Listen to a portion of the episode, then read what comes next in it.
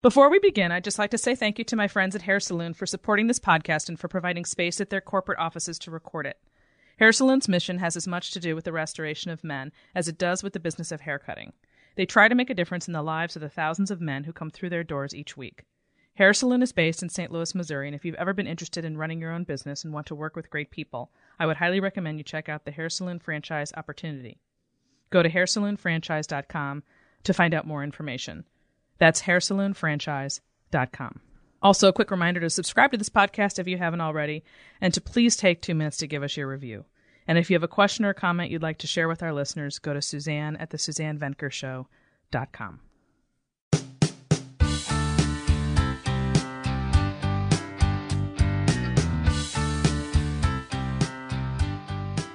Welcome back to the Suzanne Venker Show, where men and women are equal in value, but wildly different by nature.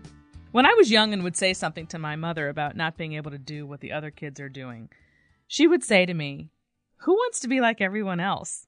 How boring. It must have stuck with me because I've spent a lifetime thinking and behaving differently from most people I know. Or maybe it's just my personality. Either which way, as difficult as it can be to go against the grain, for me, it has paid off spectacularly. Today, Andre and I are going to talk about living according to what you want, as opposed to the life others want you to want. But before we get to that, I have a few announcements I wanted to say about um, the podcast. And then let's see, this month I have pretty much two guests coming up. So I, have been doing, as you know, um, Andre. I have Andre with me, and he is here, by the way. Hi, Andre. Say hi. Good morning. Um, I have Andre with me every week, and then I've been doing guests once a month. Last month was um, Rollo Tomasi, and next this month I'm um, interviewing someone here locally in St. Louis. So she's going to be in house, which is kind of fun, a psychologist. And then I'm going to have a special guest after that, my virtual assistant Kelsey, who lives in Florida, and she will be in town as well. So I have two in house guests coming up, which I'm very excited about. So be prepared for that. Okay, um, I'm going to start by reading a few emails. The first one is from Jessie, and she writes I've been listening to your podcast, but I have a question that I don't think has been addressed. Let's say that as a woman, your husband of almost 20 years asks you about your past relationships. You tell all because, well, you're best friends. This backfires, and it seems to really bother him. He questions you further, and for a while the marriage becomes tense and uncomfortable. After a year or so, things settle down and the relationship is back to normal. But he still takes jabs at you here and there, making small comments about your past, seemingly in a joking manner. Keep in mind the things that happened in the past were before we met and very shortly after we met, over 20 years ago. Is this stuff still bothering him, or is he just joking around? It bothers me very much that he takes jabs, and I do my best to ignore it. I don't think he knows how much it bothers me. Should I tell him how I feel? So I'm I'll just I'll just give my two cents on this and then I'm gonna turn it over to Andre since Andre you're the man in this partnership here and I you might have a different take on this but um okay. I you know I I haven't, I haven't been in a situation but if you have I guess sort of a I don't know colorful past let's call it that before you get married um, I don't know what your thoughts are about sharing it. I'm, you know, I'm a truth girl. I tell, I, I tell the truth all the time. Um, I imagine that that would be difficult, and I've heard men talk about, um, you know, not really wanting to hone in on the woman or marry the woman who's quote unquote been around the block or whatever you want to say. Um, so I suspect that those jabs are his way of saying that but I don't know. What do you think, Andre? I, I, I will say to you, absolutely, absolutely, absolutely, absolutely. Now, it's not really fair, you mm-hmm. know, because jabs. To me, a jab is a cheap shot. You know what I mean? Like, why, why are you jabbing yeah. at each other? This, yeah. is, this is your wife. But I understand, you know, this is something. I don't know if you heard me say this line. You know, men marry virtue, not vaginas. Have you I heard have. me say this? Yes, right. I like so that. now this is fact right? Men don't marry the women they have sex with necessarily. They don't marry the woman who gives them the best sex. That's not it at all, right? This is a, it's again ancestral like development. Like men marry the women they can trust to be virtuous, and the fact that you know he could trust that the kids that he's raising, he's paying for, are actually his, not somebody else's. by the way, this this uh, a, apparently three percent of men in America. This, these are loose numbers because nobody will fess up to it very well. That are raising kids, paying for kids that are not the product of an affair that they didn't know anything about it. The biggest insult ever, right? Ever on the masculine. So, and I'm saying this so you know, the guy marries this woman that he perceives as virtuous. We all know that people have passed, right? But you don't want to hear it because if you consider the men are typically more visual, like just her telling those stories, with with or without details, or even the number of partners that she had, will paint a picture in his head and will change the way he sees her. Yeah, and I hate to say, yeah. it. I hate to say it, but it's like Well- a caveman re- reflex, right? Like, like my lovely little petite flower is kind of a hoe. What? Wait, what? Right? like, what? Like, so his image of her is altered. And I You know? and I would go so, so much farther to say that it's not even necessarily the the being having been a, not just the having been around thing, but you know, I was married before and I have gone Yeah. out of my way over 22 years to rarely if ever talk about my first marriage Yeah. and any details this- about it because I know that he doesn't want to hear that, visualize that, think about that. And as the years went on, I think I did at the beginning because I was still sort of coming out of it um, to some degree because it takes years to really, you know, get through or whatever.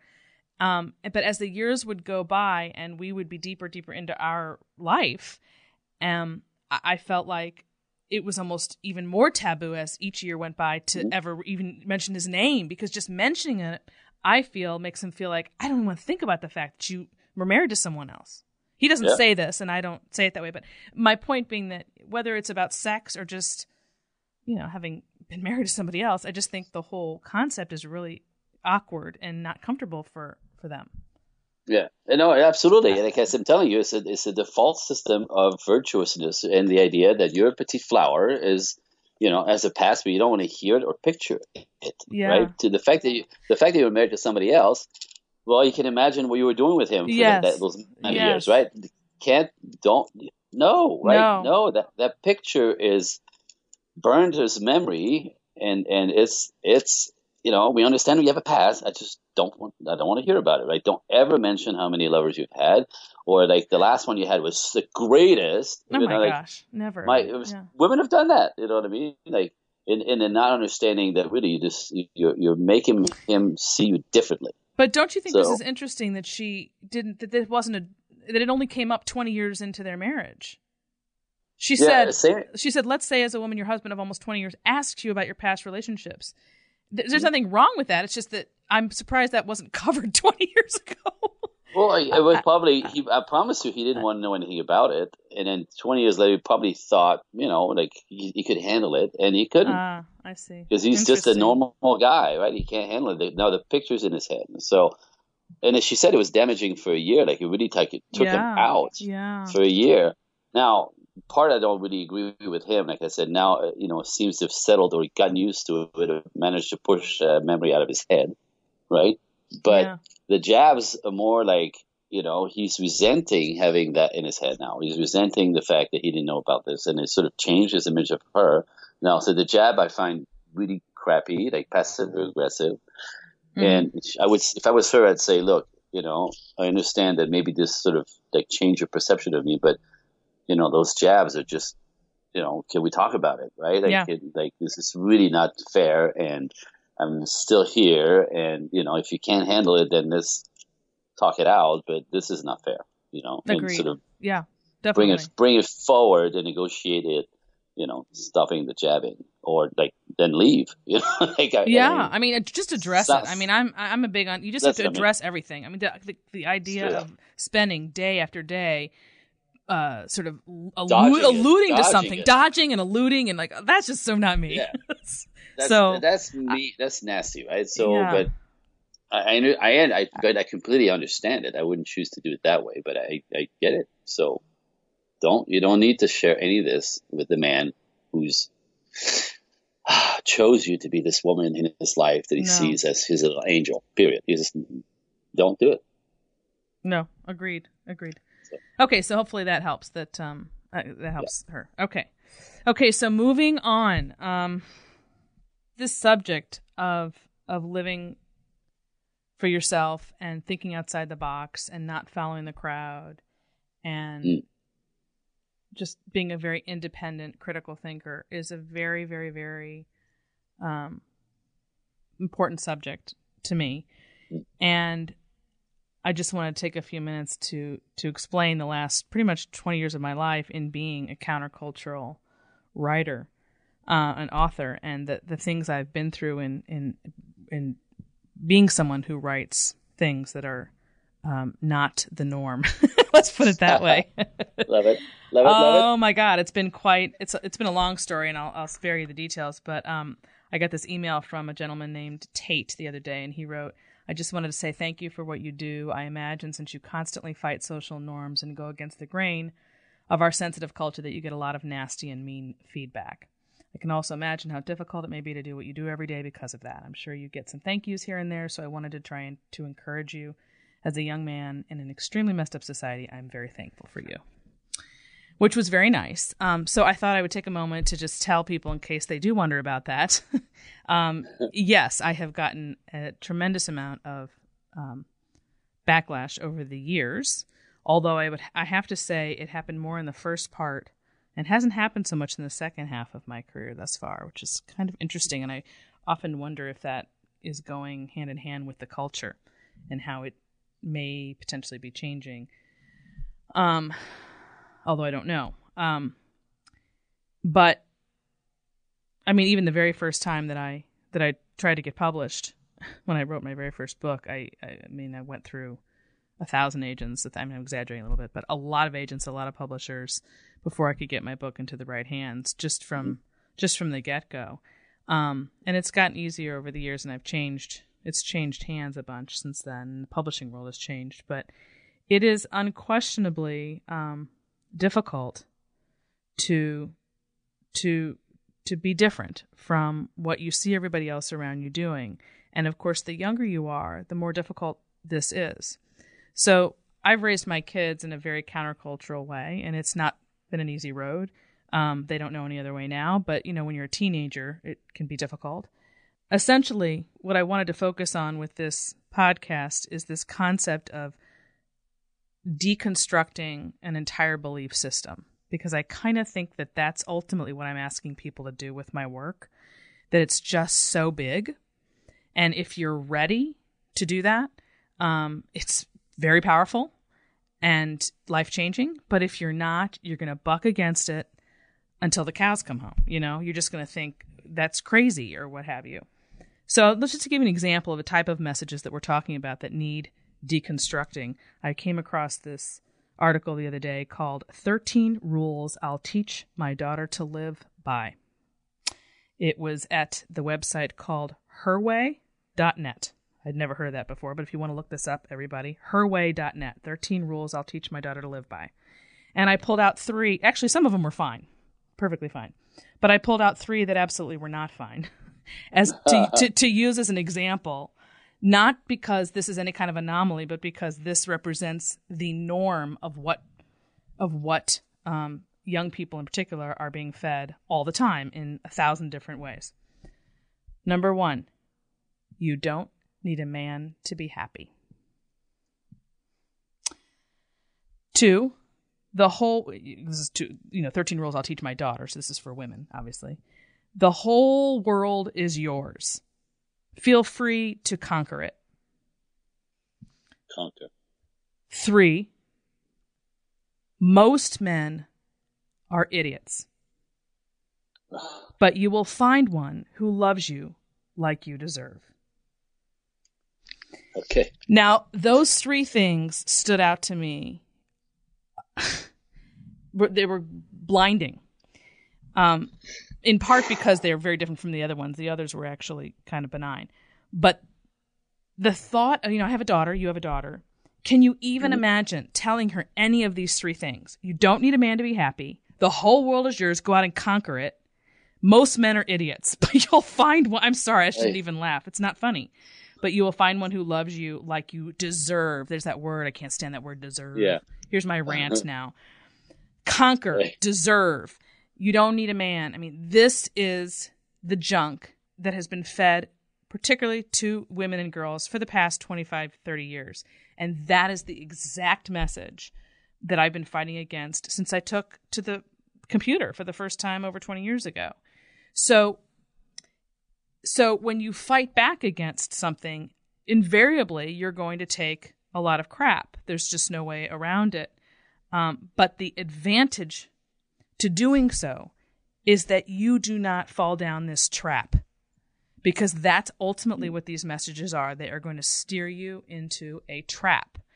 And, and it's going to be many, many years before you wake up and realize that you've been fed all this stuff and you've made decisions based on what you heard unknowingly not i mean it doesn't even some of these messages are not so in your face right. and obvious this these were but so that's an example that article was just an example of the type of messages that need serious deconstructing in order for you to be able to think in a way that allows you to make good decisions and have a happy life it's funny because you know these are all excuse me very masculine paradigms right and so if you go you don't need a man, then you go be your own man in the world. Well, okay, that's fine. But I mean, if, you know, somebody has to be the woman if you want to do something else than work, you know, I'll make some dollars and, and, and achieve this sense of safety that women think money will give them.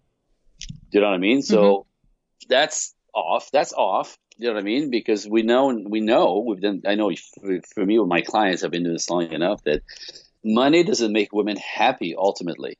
You know, it gives them a sense of safety, which they appreciate and they like, and choices, but it doesn't make him ultimately happy. What makes women happy is the quality of the relationships in their lives, all the relationships in their lives. When when they feel connected to the world, the environment, the community, if they have a husband and kids, which is another level up, this is where it's satisfying to the feminine.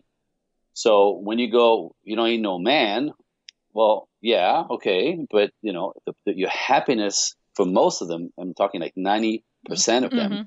Ultimately suffer eventually with this. And these are all my clients. With they, they have the resources, they have the money, they have the careers, but the rest of their lives, their personal lives, their connection to the world, their connection, their, their, their emotional connections are missing and they're not happy. They're not more than not happy. They're miserable and like on antidepressants alcoholics fat from eating, trying to feel better, like they lose mm-hmm. it completely.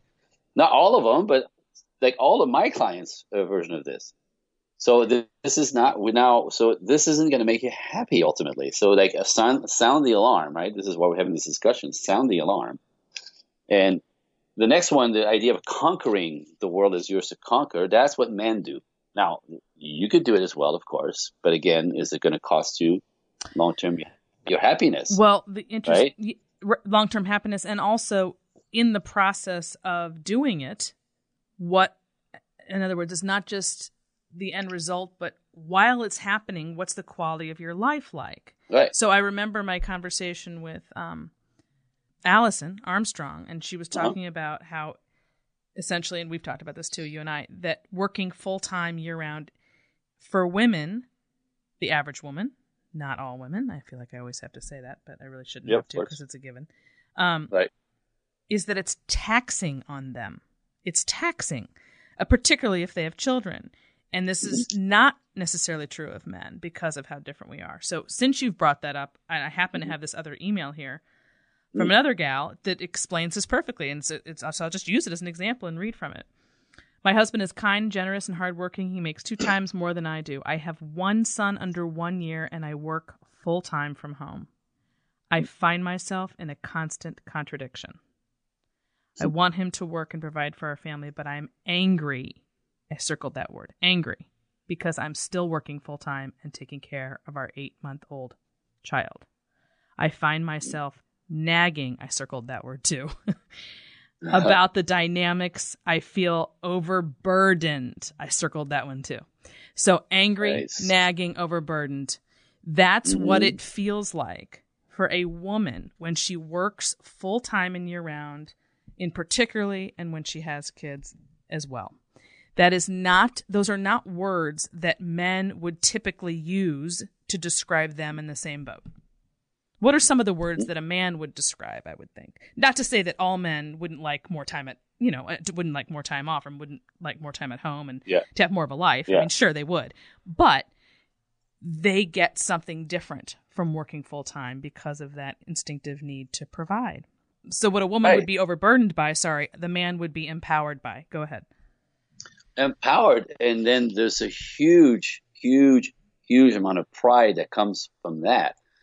The pride to be the guy who goes outside you know out in the world to kill it in order to take care of his family and his kid. Like there's a huge amount of pride in this right? Because it's not easy to do. Right? No, but then you no. do it because that's that's your that you take that on. That's that's not you, you committed to that. It's, it's you're you're accountable for that right? It's it's it's your job. And then but it's not like hating it. It's more like happy to do it and proud to do it at the end because he's making that all work. So that's a big difference for us. It's very satisfying. You know, to Yes. kill you, Yeah. to kill yourself to make that work.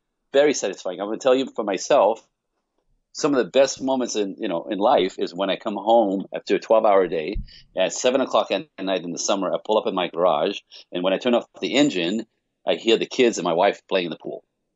You know, like Mm. I did that. I did that, right? Like they- Yeah. they get to have the comfortable life playing the pool in Southern California while I'm working, and I'm happy about this. Like I made that happen, right? Like she picks them up at three o'clock, and they've been in the pool probably like the rest of the afternoon. Just God, just you know, that's the difference, right? Like it burns out women. It's overwhelming. It it fries your brain. It fries your energy. It fries your spirit. By the way, like you get edgy and unhappy. Ugh, ugh, okay, like for man, it's the opposite.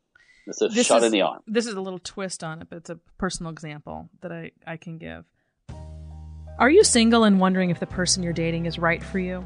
Are you married but feeling lonely, disrespected, or misunderstood? Almost 100% of my coaching clients are struggling with the same dilemma. Their circumstances vary, but the underlying issue is the same. They're swimming against rather than with the biological tide. For these individuals and couples, there's a power struggle at play with their partner, and it can be difficult to remember a time when their relationship didn't feel hard. I understand this relationship dynamic. I had a front row seat to it growing up, and I didn't want it repeated in my own marriage. So I made it a priority to understand why men and women think and behave as they do and what it is they ultimately want. This understanding is crucial for any marriage or relationship to thrive. It's why the happiest couples are those who embrace male and female nature rather than fight against it. There's no reason for you to struggle so much. This is a fixable problem. If you're single and struggling in love, or if you're married but feel frustrated and alone, I can help. Just go to SuzanneVenker.com, that's S U Z A N N E V E N K E R, and click on the coaching button at the top. Once you sign up or send me an email, you will hear from me personally within 24 hours. Don't wait another minute to acquire the mindset you need to find love and to sustain it. It's so much easier than you think. Again, that's SuzanneVenker.com. So, you know, I've been, you know, 22 years I've been married um, this year, and my husband's always been the steady earner since day one. You know, that paycheck comes in every two weeks, never a break, very, very, very, very steady. I have been home or was home for many for the whole time really for the most part and then everything I did was creative and done on the side and I had no boss and I did what I could when I could and if I couldn't I couldn't and it's like the ultimate life right like I No kidding. I mean no kidding. I could not tailor make a better life that I did not have that pressure so that I could a raise my kids b do my creative work c if I couldn't go to work well I didn't. Um I mean he can't say that right? So I've had a Right. lot of um but but the flip side of the creative piece is that I don't have that check every two weeks, which is fine, uh, or it was fine for a really long time. Now that my kids, now that we're almost empty nesters, I'm feeling, ah, you know, a little bit more of a grind there because I now have the opportunity to do that for the first time in many years. Right. Um, but anyway, my point is, I have off, you know, I can't say that my husband feels, um, and he's going to be in in a, in a couple of podcasts from now to talk, so maybe he can talk about this himself. But Nice. he does not have the same satisfaction from his work that I do.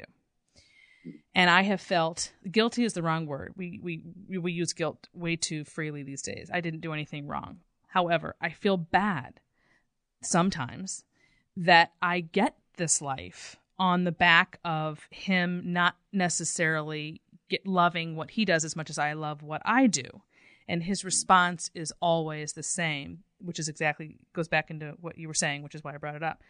which is that what I do fuels him. Like if it weren't for him, I couldn't do it.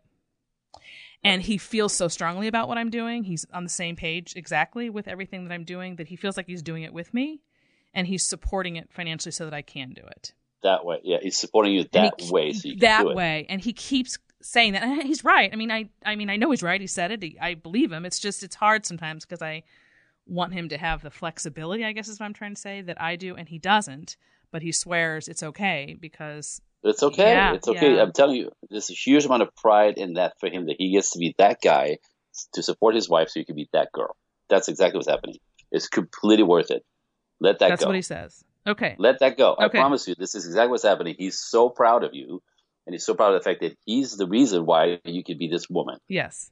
Absolutely fantastic. That's what he would say. Fantastic. Yeah. Okay. Okay. I feel better now. Thank you. Good. You know, I So thought it was really a good it works. example because um yeah, exactly how, yeah, how it works. yeah.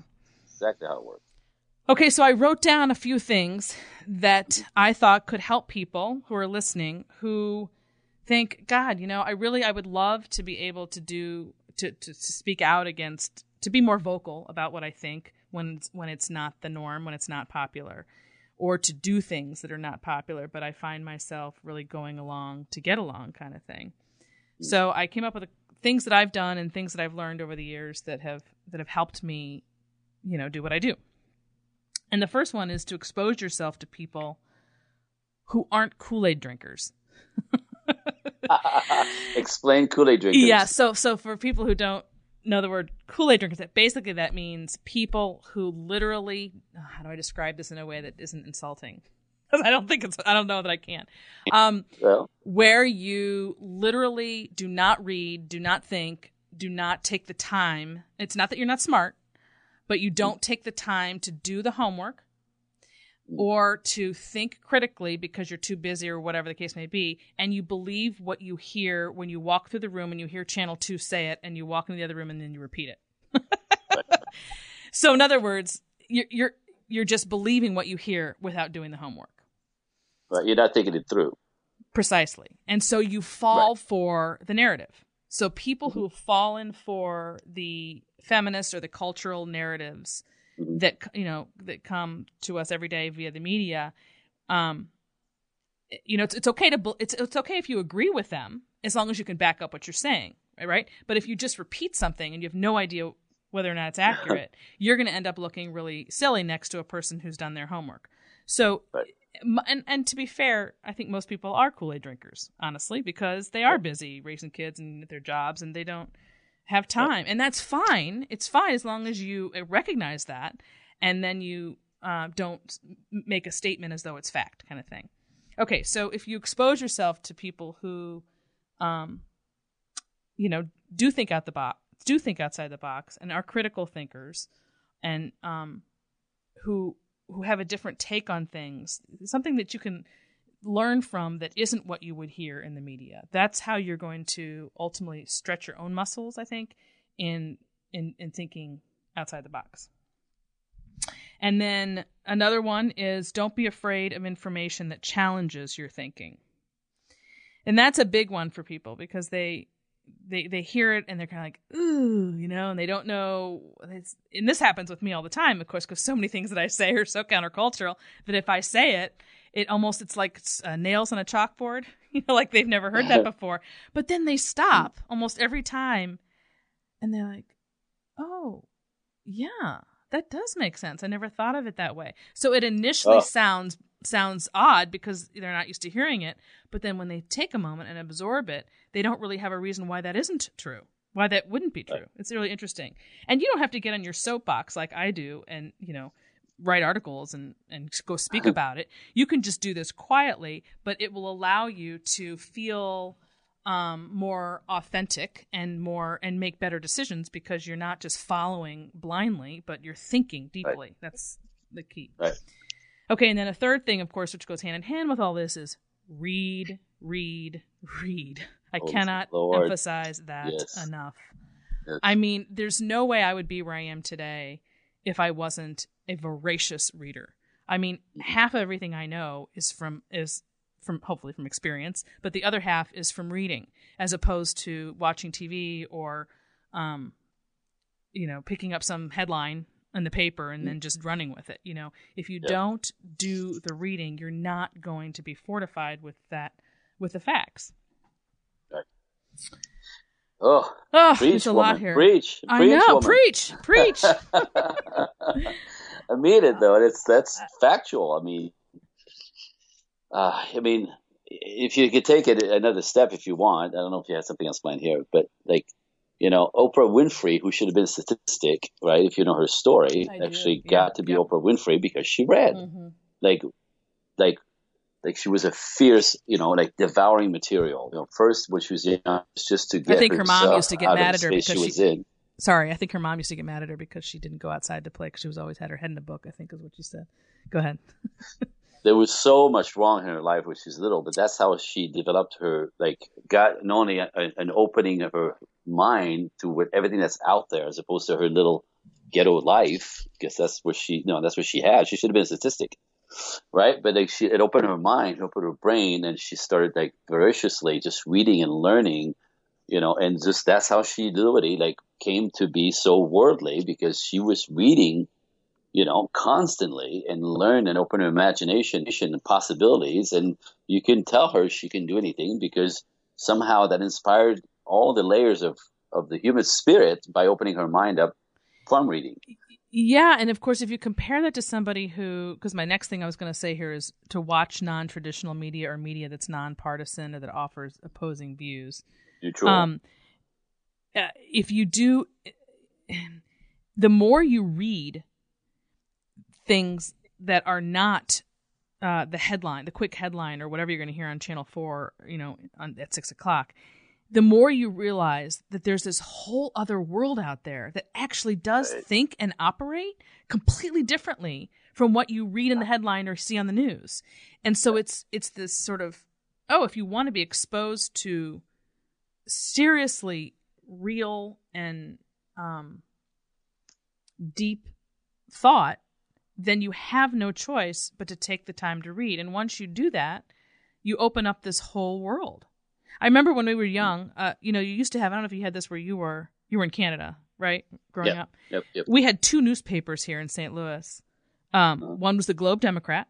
That was the Democrat paper or whatever. And then we had the Post Dispatch, which I think was more of the conservative Republican side. Now today we only have the Post Dispatch and it's as lefty as they come. And the Globe Democrat has been long gone.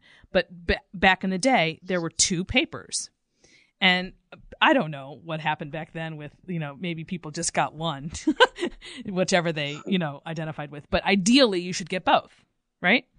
Right. And um, that's an example of continuously exposing your mind to more than just the Kool Aid that you're fed from the media, because the Oh. media is all left, and we know that. And this, I'm not Yep. getting into politics specifically. At least I didn't mean to. Um, it was just more about um, being fed a message, even if it's a statistic, and then going deeper. You know, going beyond that headline and find out the facts on that, so that you have the accurate information. Right. Yeah, and that way you actually get both sides of the coin, and you can make up your mind about what you think is, you know, what resonates, what makes sense, or the facts, right? To me, right down to the facts, right? Like anybody can tell stories, you know. Well, go investigate a little bit, and then find out the facts, and all of a sudden you go, okay, interesting, right? It's, right. So it opens your mind to be able to discern, you know, from for yourself what you think is right or wrong, as opposed to drink the Kool Aid. And so what happens is what I have found in my experience in being the kind of writer that I am, where it's always countercultural, the idea of um, the reason why I called this podcast "How to Deconstruct an Entire Belief System" is because, in effect, over the years, that's what I've been asking people to do, and that's why I've gotten so much pushback. I, look, I basically get two two groups of people. I get the people who are ready, who are absolutely ready for a new way of thinking and living because what they're doing isn't working, similar to you, Andre. And then the Yep. ones who aren't ready, and so they, they or they might think they're ready, and they start to come toward me, and then they go, "Eh, that's that's too much, that's too much, that's too much," and it's because in effect that's what I'm asking them is to completely deconstruct what they've been taught and come up with this other way of moving through the world. And that's a very tall order. And the only people who are going to be ready to do that, uh, willing to do that, or able to do that, are people who are ready. And to be ready means you're at pretty much rock bottom where you've tried on this other stuff for size and and you know drunk the kool-aid so to speak and it's not working and that's where suzanne Venker comes in because oh she's going to tell me something that um, the media doesn't that actually might work so this oh. deconstructing of an entire belief system is, is no small thing. Um, and it and it can be done and it should be done if what you're what you're doing isn't working but it is definitely a tall order. Um, although it's less so and this is the last thing i wanted to suggest to people on my list here if I put it in the hands of parents ultimately, that parents and even grandparents, parents and grandparents have a huge role to play here during those first 18 years that they've got those kids at home of modeling and teaching the next generation to question what they hear, to rejoice in thinking differently, and to explain that, in effect, even though it feels awkward now when you're not awkward i don't know it feels uncomfortable to go against the crowd now in the end you're going to win in the end you're going to win. Because basically you're being fed lies essentially every day by the culture. And so when your kids are old enough and i'm not talking about four and five and six and seven and eight and all that but i mean once they're at least teens when they're fed something from their teachers from the media or whatever it is your job to deconstruct that for them so that they can realize that they're being fed crap. And so how are they going to build a life that works if you're not uh, taking that time before they leave home to show them how to think differently, to deconstruct that belief system, you know, that they're being fed. Because once they go, you know, you're pretty much, I mean, you still have influence, of course, but I mean, you know, I'm big on getting them while they're still in the house. right, well, as much as, because then your job is kind of done and you have to just hope it works. and this is this is when they're most influenceable, and that's that's why it's kind of that. True. That's the window. That's True. the window. True. You know, but for me, it's funny on my side here in California. Everybody's you know Democrat. Like I can't even say anything about the other side without people frowning at you. Yes. Like because everyone assumed that everyone is, which is ridiculous, by the way. Because the ones that aren't just don't say anything. Is there like right? an underground like, in LA? oh God, yes, everywhere. I, I, you know, I mean, there's almost there's nobody talks about it. Yeah. you know, the same the same way when the election happened in 2016. Yeah. That, you know, we heard nothing from the you know the, the Republicans. You know, I knew, I felt it that nobody was talking much, but they were going to put that guy in place. like, but they weren't talking about it. Right? Yeah. Everybody was you know pushing the glass ceiling and like all that stuff. Now we're getting political, but it was interesting for me. Like all we heard is the one side, and the part of the people that won, the one that won was the people that weren't talking. So there's that going on here all the time, all the time. I, I you know, I see it.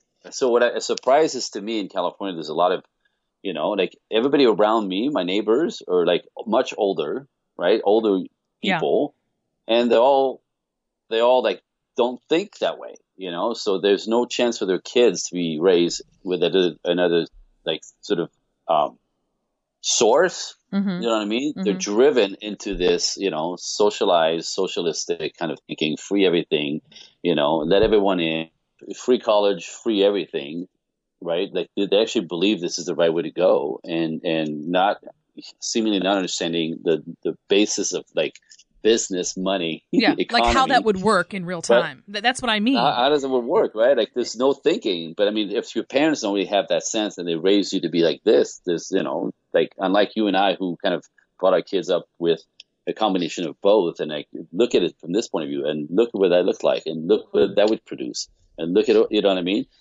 and sort of see the logic in that. I mean, so the parents that don't have it, you know, will create exactly the same thing. So I'm just I hate to see the I see the darkness in that here is what I'm saying. Like it's just how it is. Right? Everybody's on the one side only, and that's the righteous way to go. That's the moral yeah. stand. Yes. Regardless if it makes sense, it's affordable, if it's going to ruin the country. You know, you know, California is one of the worst states as far as like conditions. You know, from the taxes that we pay and the, the chaos that's going on. Like you know, in the name of just saying. I know. Did you see that? Um, it wasn't that long ago, maybe last month, where California families of all places actually live more conservatively than mm. anywhere else in America. Where all the leftist politics are coming from, ironically, the ones who are married are living the most conservatively, family wise, or something like that. Anyway, right? Yeah, yeah, yeah. No, did, this, did, I know the data. It's true. Yeah, it's okay. actually accurate. Yeah. So, so it's basically the rich people who like want to appear to be like woke and yeah. and you know yeah. more and more superior who like vote for letting everything sort of like go on for free, Meanwhile, they can't afford it, and you know they're you know they don't understand that the rest of us are paying for that. Yes. And so yeah. The people in power who don't suffer from their decisions are the one making decisions that make everybody else and are like this state anyway really struggling in every way. Like the homeless like trauma here, the homeless like chaos you would not believe, you know, but we can't afford to take care of them because you know we're paying for everything else. You know that makes no sense. Anyway, now we're going on. Anyway, the bottom line is so in order yeah. to deconstruct a belief system, uh, you really have to be a ready. I mean that's that's the number one thing. You have to be ready. You have to the life you have isn't working, or the or whatever your beliefs are are are looking silly because it, it, it's just not adding up or something. Whatever the case may be, and then you're yeah. looking for an alternative way to live or an alternative way to think and that's going to require you know some effort you know and really thinking about who you spend time with yep. um, how you get your information um, yep. what how how courageous you're willing to be and not needing to be liked that's a big thing um, yep. anyway it's a big deal it's it's not an easy thing but it is so yeah. um it, it it, it, I feel very strongly about it because it's something I've done my whole life, and I believe it worked out. My life worked out because of it. That's why I feel so strongly sure. about it. Sure. And when I work with people who have bought hook, line, and sinker, um, uh, an erroneous belief system, and and um, now they're trying to pick up the pieces and switch gears. It's just a thousand times harder. And it makes me so crazy that people sold them this crap to begin with. It's just, it's no, just terrible. I know. It's terrible. You know. Ah. Uh, Anyway, so um, mm. Andre, we're not gonna see you next week because right. I have a guest. So it'll be hold on, right? It'll be two weeks before we hear from you again. Is that right? Mm-hmm. Yes, 2 mm-hmm. weeks. So we will miss right you. Here. We will be we will miss you, and um, enjoy your LA weather, and uh, and we'll check back with you in two weeks instead of one. How's that? Beautiful, beautiful, awesome.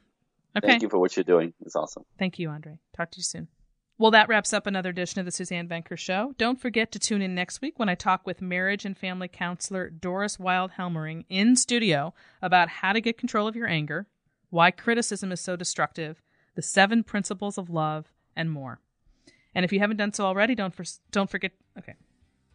And if you haven't done so already, don't forget to subscribe to this podcast. And if you have a question or comment for me, go to Suzanne at the SuzanneVenkershow.com. Thanks for listening, everyone. Have a great week.